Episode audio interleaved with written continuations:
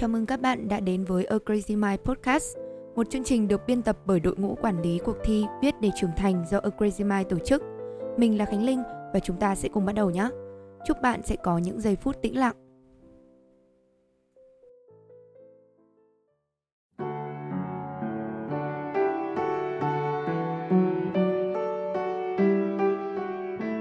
Bài viết với tiêu đề Nghịch lý về vẻ đẹp của nỗi đau của tác giả Thu Giang. Khi tôi và một vài người chị thảo luận về những nỗi đau, có người nhắc đến lời của Trịnh Công Sơn: hãy đi đến tận cùng tuyệt vọng để thấy tuyệt vọng cũng đẹp như một bông hoa. Đây là một trong những trích dẫn yêu thích của tôi. Tôi luôn dành nó cho những ngày phủ bụi, luôn dành nó cho những khoảnh khắc mà màu buồn của hoàng hôn lấn át tâm trí mình. Nên tôi tưởng là tôi hiểu Hiểu theo cái nghĩa tưởng tận của nó. Xong có một người bạn trong nhóm nói: đại ý, mình có thể hiểu ý mà Trịnh Công Sơn muốn diễn tả, nhưng mình nghĩ có lẽ mình chưa thật sự có một trải nghiệm nào đau đớn đến nhường ấy, để đến mức cảm thấy tuyệt vọng cũng lộng lẫy như là một bông hoa. Hoặc là mình chưa đủ sâu sắc để có thể nhận ra rằng tuyệt vọng cũng đẹp như là một bông hoa. Thế là tôi bèn lục lọi lại những trải nghiệm của mình. Rồi tôi không nghĩ là mình hiểu hoàn toàn câu nói ấy. Tận cùng của nỗi tuyệt vọng có thể đẹp như một bông hoa, một nghịch lý về vẻ đẹp của nỗi đau. Giới hạn của nỗi đau là ở đâu? Hay nói cách khác, giới hạn của con người trước nỗi đau là ở đâu? Khi ra đời vào khoảng một trăm năm về trước, tâm lý học bị người ta xem là khoa học bịp bợm. Chỉ những người tuyệt vọng, bế tắc cùng cực và gặp những vấn đề nghiêm trọng liên quan đến sức khỏe tâm thần mới tìm đến sự giúp đỡ của tâm lý học. Đến nay, xu hướng đó đã thay đổi. Người ta nhận ra rằng sức khỏe tinh thần và những nỗi đau tinh thần cũng cần nhận được sự quan tâm tương xứng với nỗi đau thể chất. Nhưng vấn đề của những nỗi đau tinh thần là chúng không nhìn thấy được, cho đến khi nó tích tụ và đặc quánh đến mức phải phát lộ ra ngoài bằng những hành động tiêu cực, người ta mới phần nào nhìn thấy nỗi đau tinh thần. Nỗi đau ấy không nhìn thấy được, thậm chí người ta còn che giấu đi vì nghĩ rằng thổ lộ ra thì cũng không ai hiểu được mình. Vì thế, chỉ có những người đang mang nỗi đau ấy mới có thể hiểu rõ. Đây là nỗi đau cô độc nhất. Không nhìn thấy được, thật khó để đánh giá rằng giới hạn của nỗi đau là ở đâu. Có thể chúng ta nghĩ đây là giới hạn cuối cùng, nhưng sau đó chúng ta lại nhận ra mình đã kiên cường vượt qua. Thậm chí, đến lúc kiên cường vượt qua rồi, chúng ta vẫn không thể tin nổi mình đã thật sự vượt qua và mọi chuyện đã ổn. Ta tưởng rằng ta có thể vượt qua cơn đau lớn lao như thế thì rồi sẽ không còn nỗi đau khác có thể làm ta rối bời.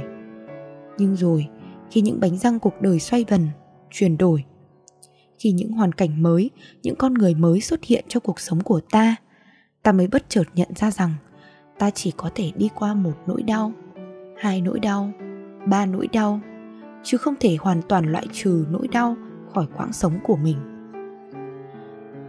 Bằng cách nào đó, nỗi đau vẫn luôn hiện hữu trong cuộc sống, như cách mà người ta thường nói, nỗi đau và hạnh phúc là hai mặt của đồng xu, tức là chúng là một. Tôi tự hỏi, đây có phải là lý giải cho câu nói của Trịnh Công Sơn hay không? Bởi vì nỗi đau và hạnh phúc là một, nên đi đến tận cùng của điều này, cũng đồng thời sẽ cảm nhận được điều kia. Vì thế mà đi đến tận cùng tuyệt vọng cũng sẽ thấy một đóa hoa. Nỗi đau và hạnh phúc đều là cách mà chúng ta phản ứng lại trước những biến chuyển của cuộc sống này. Chúng ta hạnh phúc khi một thành tựu đến, tức là một thay đổi theo chiều hướng đi lên so với trước đó. Ta cảm thấy mình giỏi hơn một chút, đủ đầy hơn một chút, chín chắn hơn một chút. Chúng ta buồn đau vì bỗng dưng cảm thấy trống rỗng, cảm thấy không còn hứng thú với bất kỳ công việc nào ta từng hứng thú. Ở đây cũng có sự thay đổi.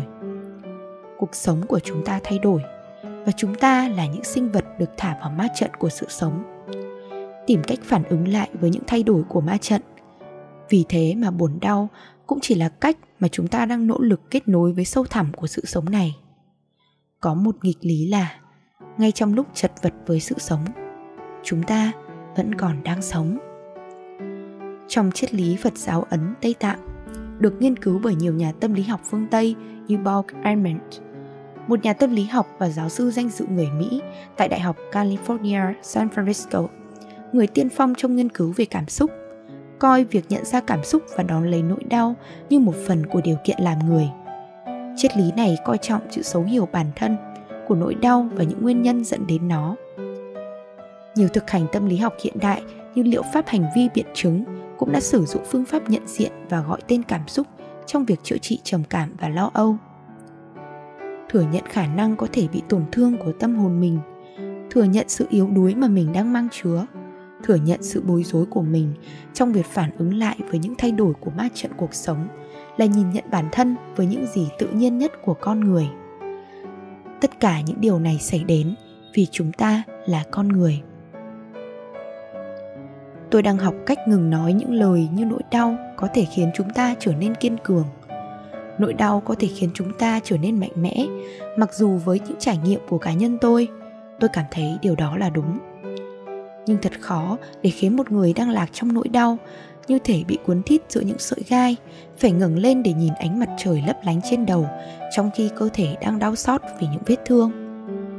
Tôi đang học cách nhìn nỗi đau chỉ như là nỗi đau, không chỉ trích bản thân quá đà, khiến mình sa vào tâm lý nạn nhân và càng chôn sâu trong vực thẳm của nỗi đau.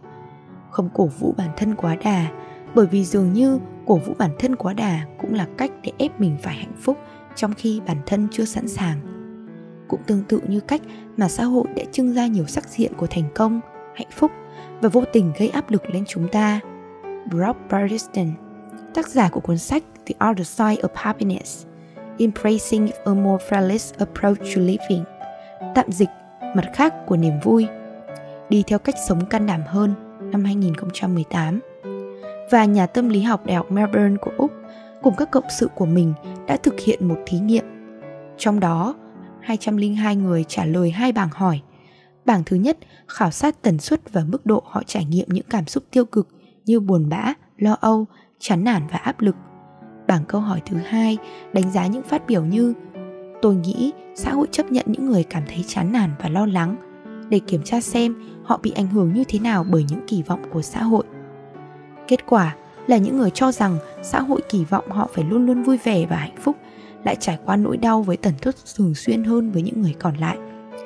Vì vậy mà tôi đang học cách nhìn nhận nỗi đau như là nỗi đau, không cổ động gắn cho nó những ý nghĩa cả tích cực lẫn tiêu cực, mà lựa chọn ôm lấy nó, tìm hiểu nó, đối thoại với nó. Nỗi đau làm chúng ta khổ sở và tuyệt vọng, nhưng tự thân nó lại là một trong những cách thức để chúng ta kết nối sâu sắc với sự sống. Sự sống của chúng ta giống như một thân cây đang vươn cành tỏa bóng. Cây càng vươn cao, rễ của nó càng cắm sâu vào lòng đất, càng vươn dài và vươn rộng đến sâu thẳm trong lòng đất mẹ. Chúng ta không sống bằng duy nhất bằng niềm vui và hạnh phúc, mà còn sống rất nhiều bằng những cảm xúc khác nhau, giống như những cái cây với bộ rễ đổ sộ không ngừng thăm dò vào lòng đất.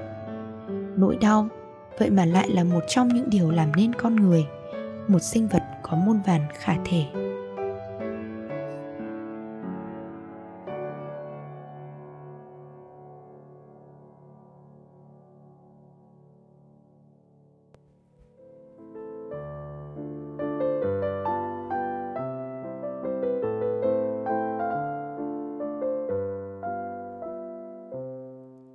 Cảm ơn bạn đã lắng nghe podcast của chúng mình. Nếu các bạn yêu thích những nội dung như trên thì đừng quên like, share và subscribe ủng hộ chúng mình. Hẹn gặp lại các bạn trong những số phát sóng tiếp theo.